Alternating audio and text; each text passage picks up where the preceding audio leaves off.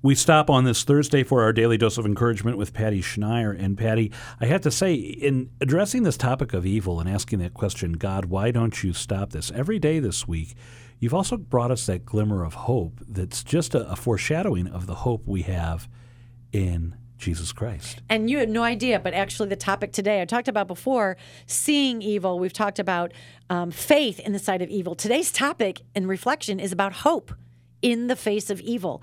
And this is probably the most important thing that I learned about myself and about evil itself.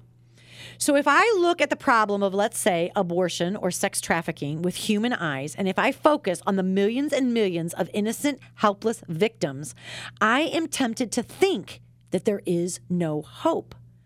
Who's going to rescue the 2 million children? That are in sex trafficking. Even if laws were changed, how can abortion, pornography, or sex abuse of children become unthinkable? And then what will happen if I start to think in this way is I despair. And then I get angry at God and I start screaming, Why don't you do something? Guilt can also consume me. Guilt for that random reason, right? That my life is easy and comfortable while innocent children are sold into slavery.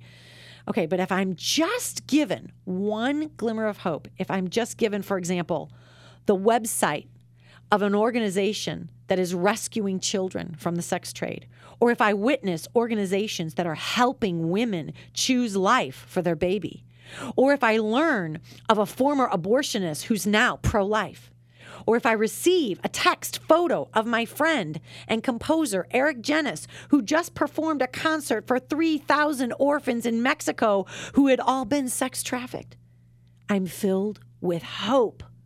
And that makes all the difference. I can see light. And the other thing that we can see is that I can join these heroic people in the good work that they do. And I can be part of the solution, not the problem.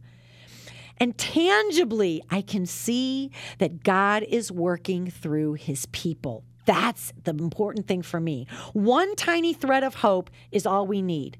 So let's pray for those in the midst of evil right now.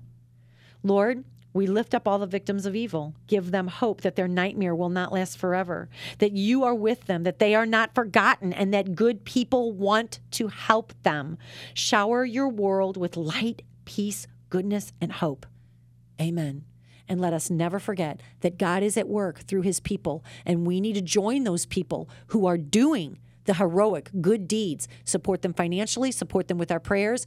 But that's where we need to be stirred to action so that we can have the hope that, yes, little tiny things can be done to combat evil, and I can be a part of that. Patty, thank you for this beautiful encouragement today.